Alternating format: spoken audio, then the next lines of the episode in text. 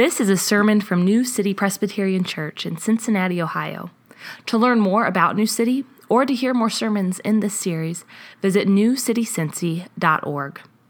In the same house, and I gave, gave birth to a child while she was in the house. Then, on the third day after I gave birth, this woman also gave birth, and we were alone. There was no one else with us in the house, only we two were in the house. And this woman's son died in the night because she lay on him. And she arose at midnight and took my son from beside me while your servant slept and laid him at her breast and laid her dead son at my breast. When I rose in the morning to nurse my child, behold, he was dead. But when I looked at him closely in the morning, behold, he was not the child that I had borne. But the other woman said, No, the living child is mine, and the dead child is yours. The first said, No, the dead child is yours, and the living child is mine. Thus they spoke before the king. Then the king said, The one that says, This is my son that is alive, and your son is dead, and the other says, No, but your son is dead, and my son is the living one. And the king said, Bring me a sword. So a sword was brought before the king, and the king said, Divide the living child in two, and give half to the one and half to the other. Then the woman whose son was alive said to the king, Because her heart yearned for her son, O my lord, give her the living child, and by no means put him to death. But the other said, He shall be neither mine nor yours, divide him. Then the king answered and said, Give the living child to the first woman, and by no means put him to death. She is the mother. And all Israel heard the judgment that the king had rendered, and they stood in awe of the king, because they perceived that the wisdom of God was in him to do justice. This is the word of the Lord. Thanks be to God. Um, well, good morning, church. My name is Brian. I'm one of the pastors here, and what a story once you hear that one, you never forget it. And if you've never heard it read from the scriptures before this morning, I suspect you're at least familiar with it. It's a pretty famous one and regularly alluded to. For instance, on The Simpsons, uh, there was a bit where Homer was King Solomon and Carl and Lenny both lay claim to a pie. Uh, Homer, I mean King Solomon, cuts the pie in half, eats the pie, and sentences the men to death. So it veered from the biblical narrative a little bit uh, in terms of the, how that worked out. Or if I may step into Pastor Josh territory, there's a Seinfeld episode um, in which Kramer and Elaine get into a dispute over a girl's bicycle and they go to Newman for adjudication. So Newman suggests that they cut the bike in half, at which point Elaine says, Fine, cut the bike. While Kramer speaks up and says that he would rather it go to another than the bike be destroyed. Of course, at this point, Newman says, Only the bike's true owner would rather give the bike away than see it come to harm. Kramer, the bike is yours. To which Kramer responds, Sweet justice. Newman, you are wise. So it's a famous story. It's often alluded to, but maybe sometimes the familiarity kind of keeps it from us. Or maybe that's just me. But look, what I'm going to do is this morning, I'm going to read the story again. We're going to just walk through it, make some observations along the way, and then we'll look at a few applications. All right?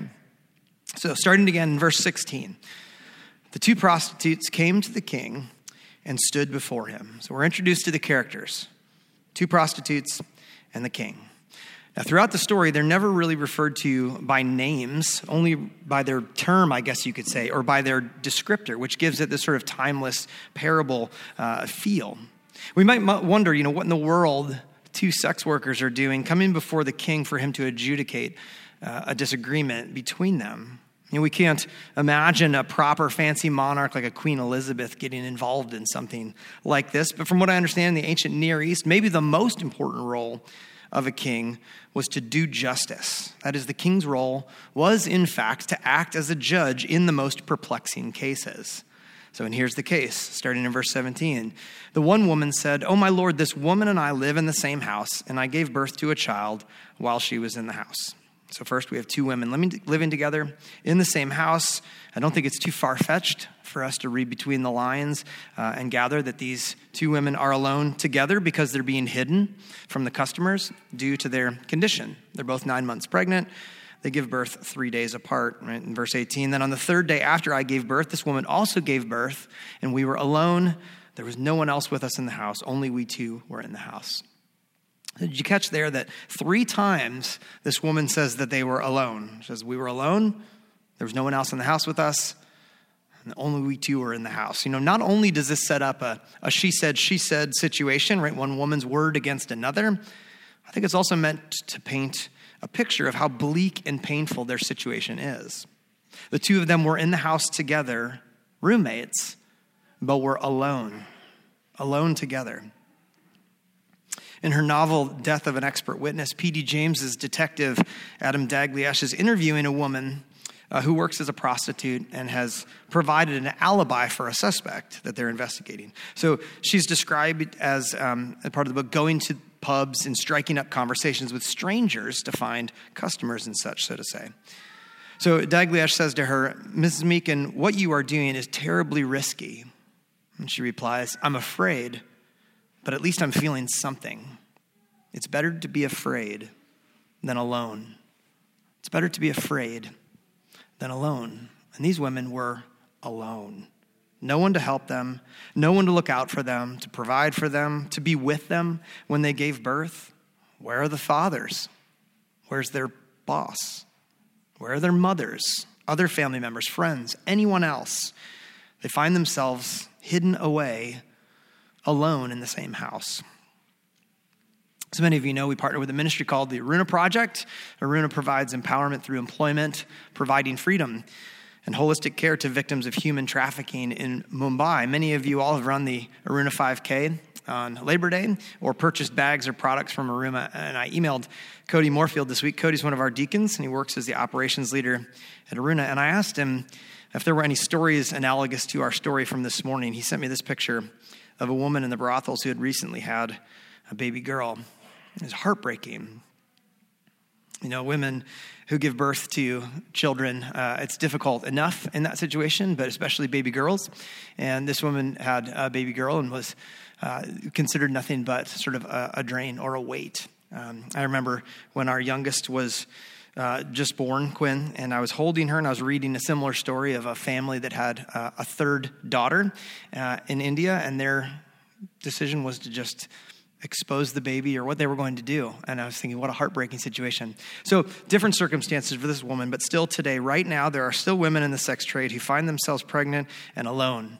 Pregnant, apparently, because of what they do for a living, and left alone, isolated when they needed support and care most. You know, I simply bring this up to help us feel the devastating situation in our guts right? And maybe stoke our yearning for God's justice, to get a little glimpse of what these two women that we read about in our passage today were facing, and to note that Aruna and the support that you give as you support Aruna, you're standing in that gap, right? So these women gave birth by themselves. They were left alone together with their newborns. And then carrying on in verse 19. This woman's son died in the night. This one woman's continuing with her testimony. This woman's son died in the night because she lay on him. And she arose at midnight and took my son from beside me while your servant slept and laid him at her breast and laid her dead son at my breast. And okay, so things get worse, right? One of the women rolls over on her newborn baby and smothers him. And imagine you wake and your most precious gift is lost. And then, out of grief or jealousy or rage or madness or some combination of all of the above and more, she swaps her dead baby for the other woman's live baby. Right, we tend to read this story so fast that it's only when we slow down that we start to realize it's a horror story. Verse 21 When I rose in the morning to nurse my child, behold, he was dead. But when I looked at him closely in the morning, behold, he was not the child that I had borne. Could you imagine this nightmare?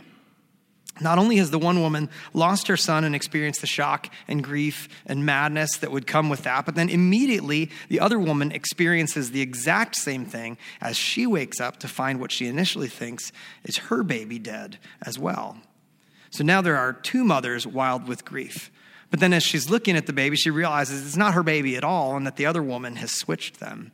And remember, they're alone. No one else in the house, no witnesses, one woman's word against another, which is where we find ourselves in verse 22. The other woman said, No, the living child is mine and the dead child is yours. The first said, No, the dead child is yours and the living child is mine. Thus they spoke before the king. So if you have kids, or if you grew up with siblings, shoot, if you have spent time with human beings at all, this dialogue will sound really familiar, right? Often it takes the form of, Yes, you did. No, I didn't. Yes, you did. No, I didn't. Nuh uh, uh huh, yeah, uh-huh, huh, you know. It's one person's word against another. He said, she said, or in this case, she said, she said. So this is the case laid out before the king. Verse 23 the king said, This one says, This is my son that is alive, and your son is dead. And the other says, No, but your son is dead, and my son is the living one. So Solomon recaps the testimony in one sentence. And we might think, why is this even in here? I mean, we literally just read what was happening, and now Solomon says the exact same thing. But I suspect it's here to show us that Solomon was listening. He was repeating back to them what he heard. There's this little exercise that counselors use. I don't know if it has a name or whatever, maybe an active listening exercise or something, but it goes like this one person talks and the other listens. Like, doesn't speak at all, listening, just listens until the speaker is finished, and then the listener summarizes back to them what they heard. And then the speaker must agree that the summary is, in fact, what they were trying to communicate. And if not, then they start all over again. Right? And this can happen several times before the listener really gets what the speaker is saying. If you've ever done this, it's tedious and it can be frustrated and it's absolutely brilliant. And Solomon is basically doing this exercise right here in verse 23 where he summarizes the case. So imagine what it would be, feel like to be these women and to be heard by the king, right? It's not resolved yet, but they've been heard. And then the shocker, verse 24. The king says, Bring me a sword. So a sword was brought before the king. You know, if we can step back for a second, we know how it's going to end, but like, uh, what's he going to do with the sword? Is he going to put the women to death? One of them? Both of them. You know, imagine just what the presence of the sword did to that room, right? takes the air out of the room, makes their scalps go cold. And then the king said, Divide the living child in two and give half to the one and half to the other. Right? We know the story and we know the outcome, so we get it. But imagine if you don't know the story, right? If you heard it for the first time this morning, maybe you gasped or guffawed with like nervous laughter. Imagine being there in the room when the king says this. He has every right to do this, right? But slicing a baby in half with a sword isn't wisdom or justice, it's mad, it's cruel, or at least appears to be madness. Right? The prospect of cutting the baby in half has its desired effect. Verse 26 Then the woman whose son was alive said to the king, because her heart yearned for her son, O my lord, give her the living child, and by no means put him to death. But the other said, He shall be neither mine nor yours. Divide him. The mother of the living child speaks up and begs for the life of her child. Pastor and current president of Wheaton College, Phil Ryken, notes that first, the first mother made the kind of loving sacrifice that some women make when they put a child up for adoption unable to care for children very well themselves. They're willing to suffer the loss of a son or a daughter to give the child a better chance in life. Good fathers and mothers make similar sacrifices every day. Instead of doing what they want for themselves, they do what is best for their children. You know, this mother is willing to impoverish herself, sacrifice her motherhood, so to say, so that the child might live. It's not ideal. It's not that she would necessarily want, right? But as verse 26 says, her heart yearned for her son, so she was willing to do whatever it took to save his life. Now, the other woman was like, Yes, slice him up. Then neither of us get him. Right? If I can't have my son or I can't have him, then no one will. Solomon's seemingly aggressive and bizarre threat exposed each woman's heart the heart of a mother willing to do whatever it takes to save the life of her child, and the heart of a suffering mother who is overwhelmed with pain and grief and wants to see someone else suffer if she has to suffer.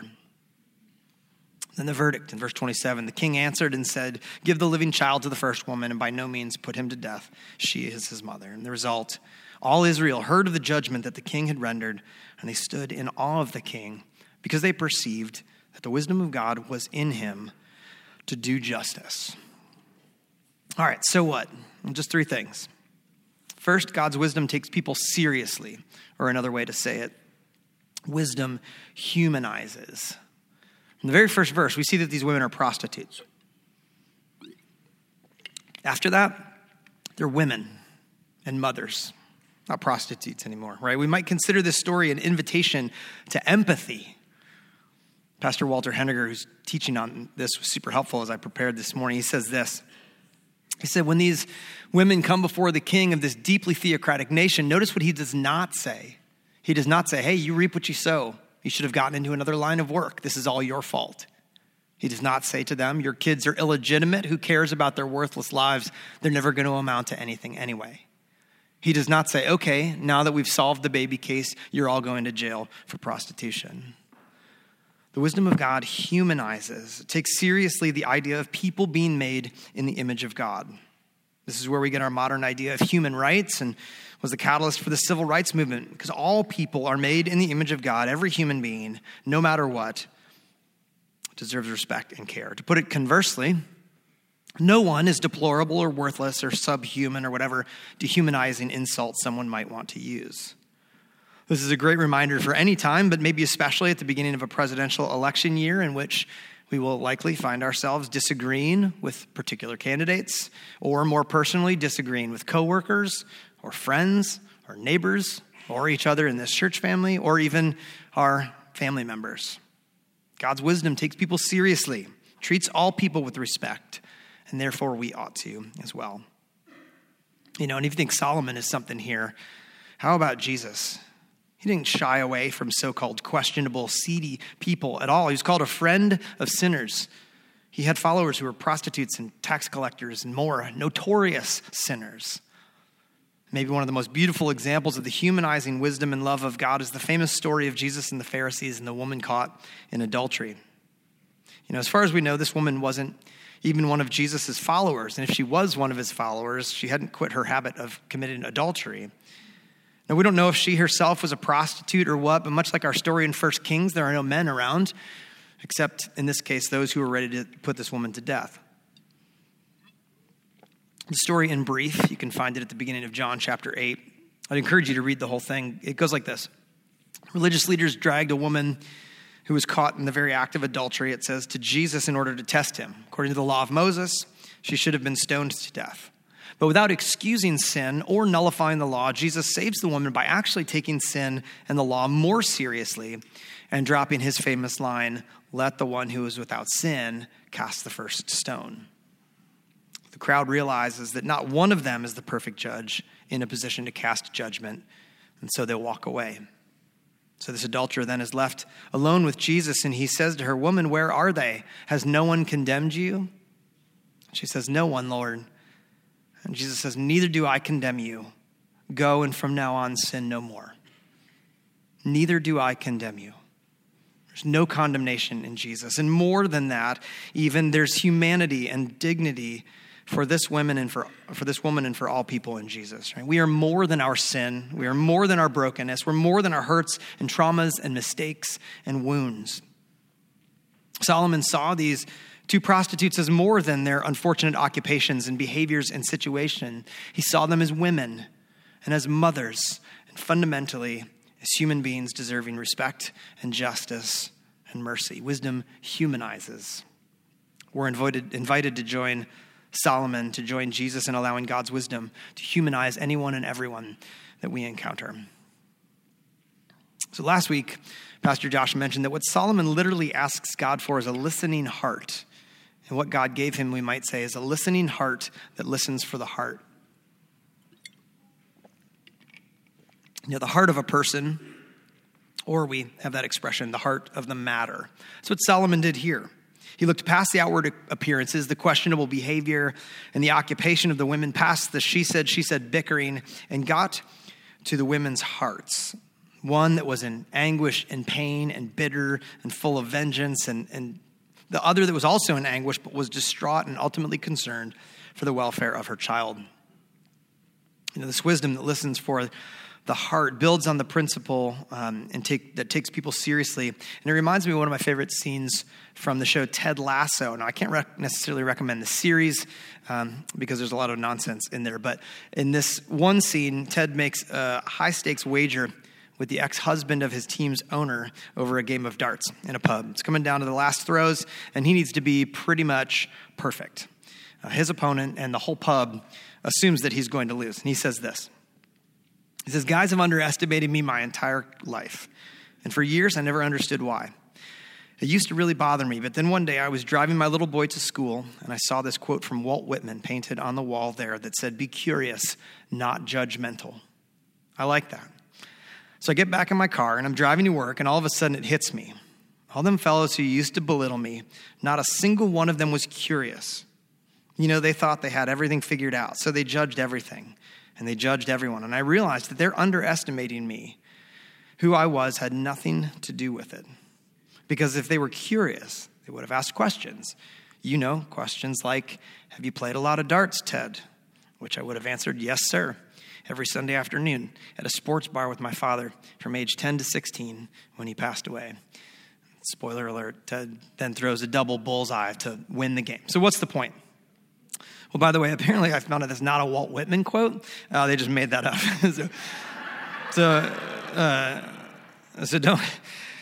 Apparently, he never said that. I don't know where they got it, but but what's the point?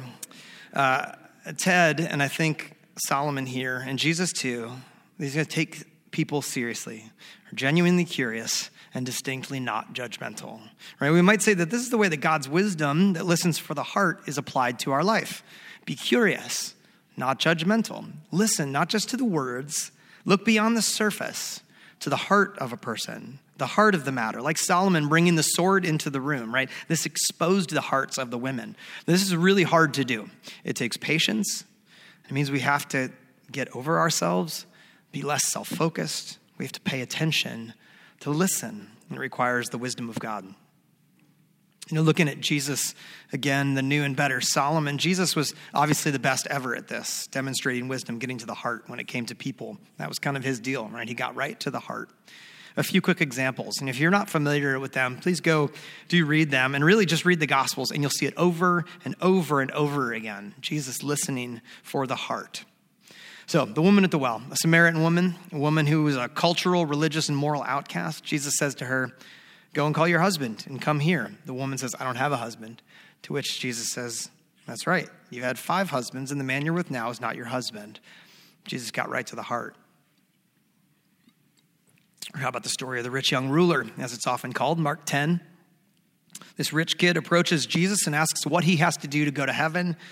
Jesus lists a bunch of commandments that any decently observant religious person would have in the bag. And the kid says, I'm doing it all, or not doing it all, as the case may be. And then Jesus gets to his heart and he says to him, You lack one thing. Sell all that you have, give it to the poor, and you will have treasure in heaven. Come and follow me. And Mark says that he went away sorrowful, disheartened, because he had great possessions. Ostensibly, he loved his stuff so much that he couldn't bear to part with it. Jesus getting to his heart. And one more. In Luke 8 and 9, Jesus has interacts with a bunch of people, but he, at one point he heals a guy who then begged to travel with him. And Jesus says, Return to your home and declare how much God has done for you. He says, Go home. Then in Luke 9, he tells a couple of guys who want to go home, one for a funeral and the other to say goodbye. He says to leave and don't look back. Go home, leave home and don't look back. Jesus listens for the heart and particularizes his call for all of these people. You can't systematize the way Jesus called people because he was listening for their hearts and spoke to where they were. Solomon got to the heart, Jesus got to the heart. But what about us, the not Solomon's and not Jesus's? All right? What does it look like for us to cultivate a heart that listens for the heart? Well, a ruthlessly specific, practical way to practice this is to ask good questions. Right? Be curious and ask good questions. Listen to what David Brooks says.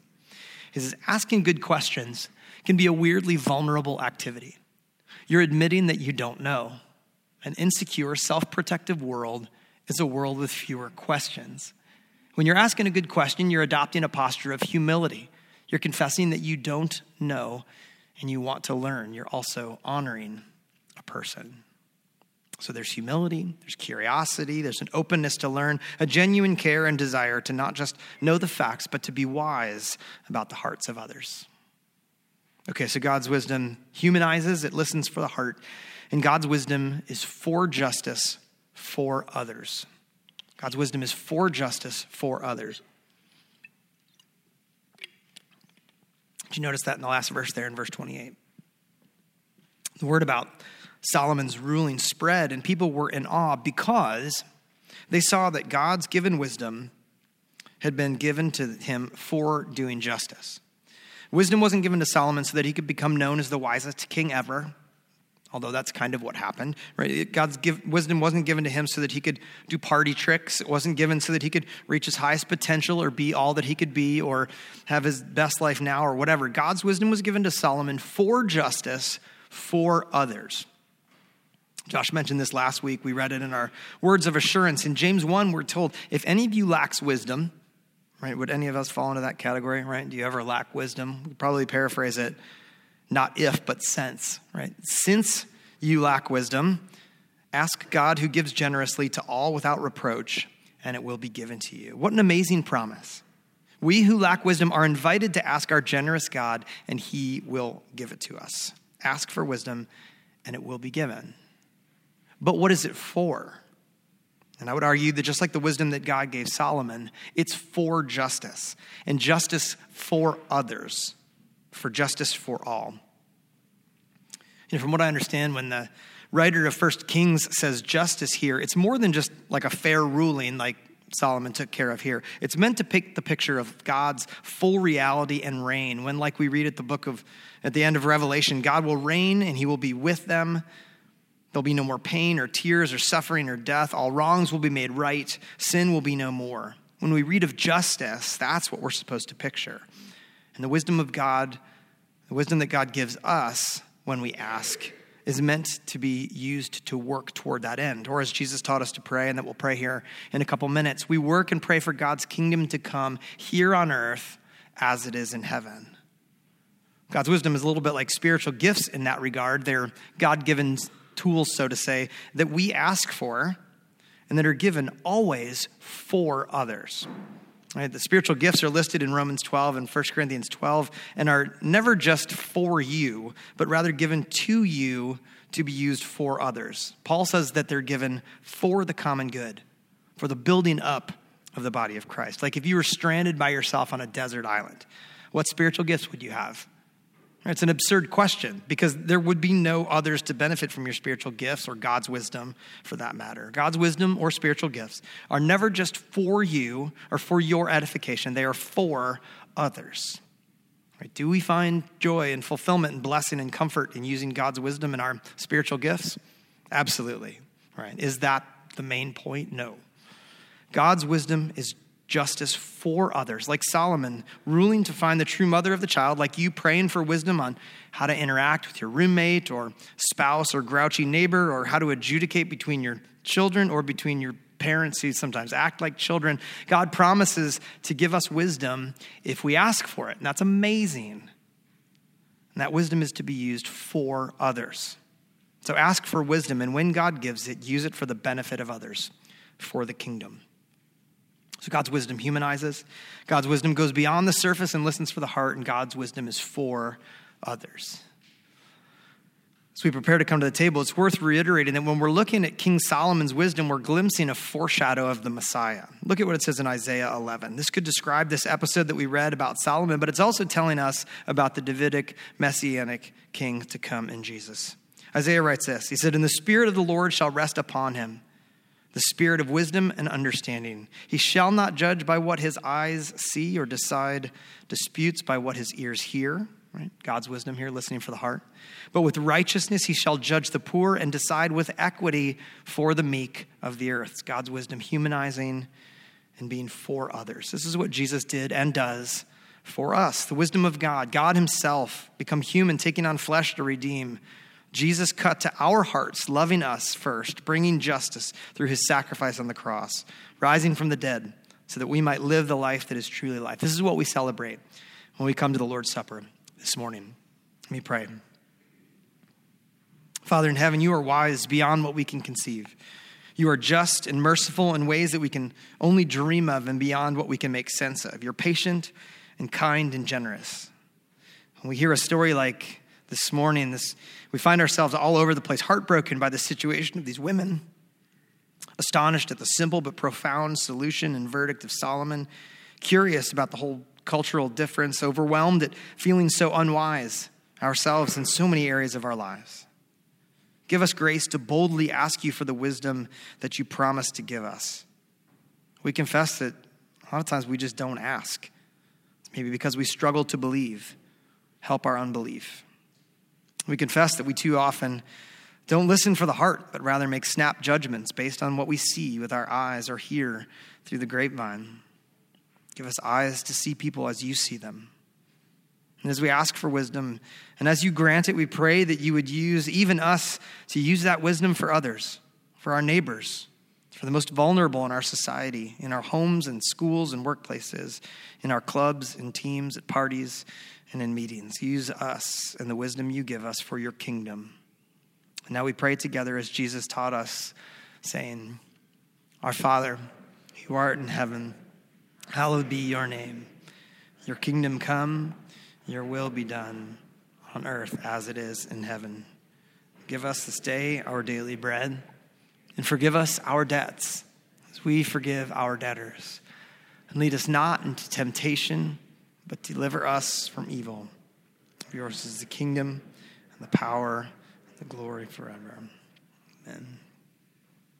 You've been listening to a sermon from New City, a church in Cincinnati, Ohio. Visit our website at newcitycincy.org for more sermons and resources. That's New City, C I N C Y dot org. Thanks for joining us today, and God bless you.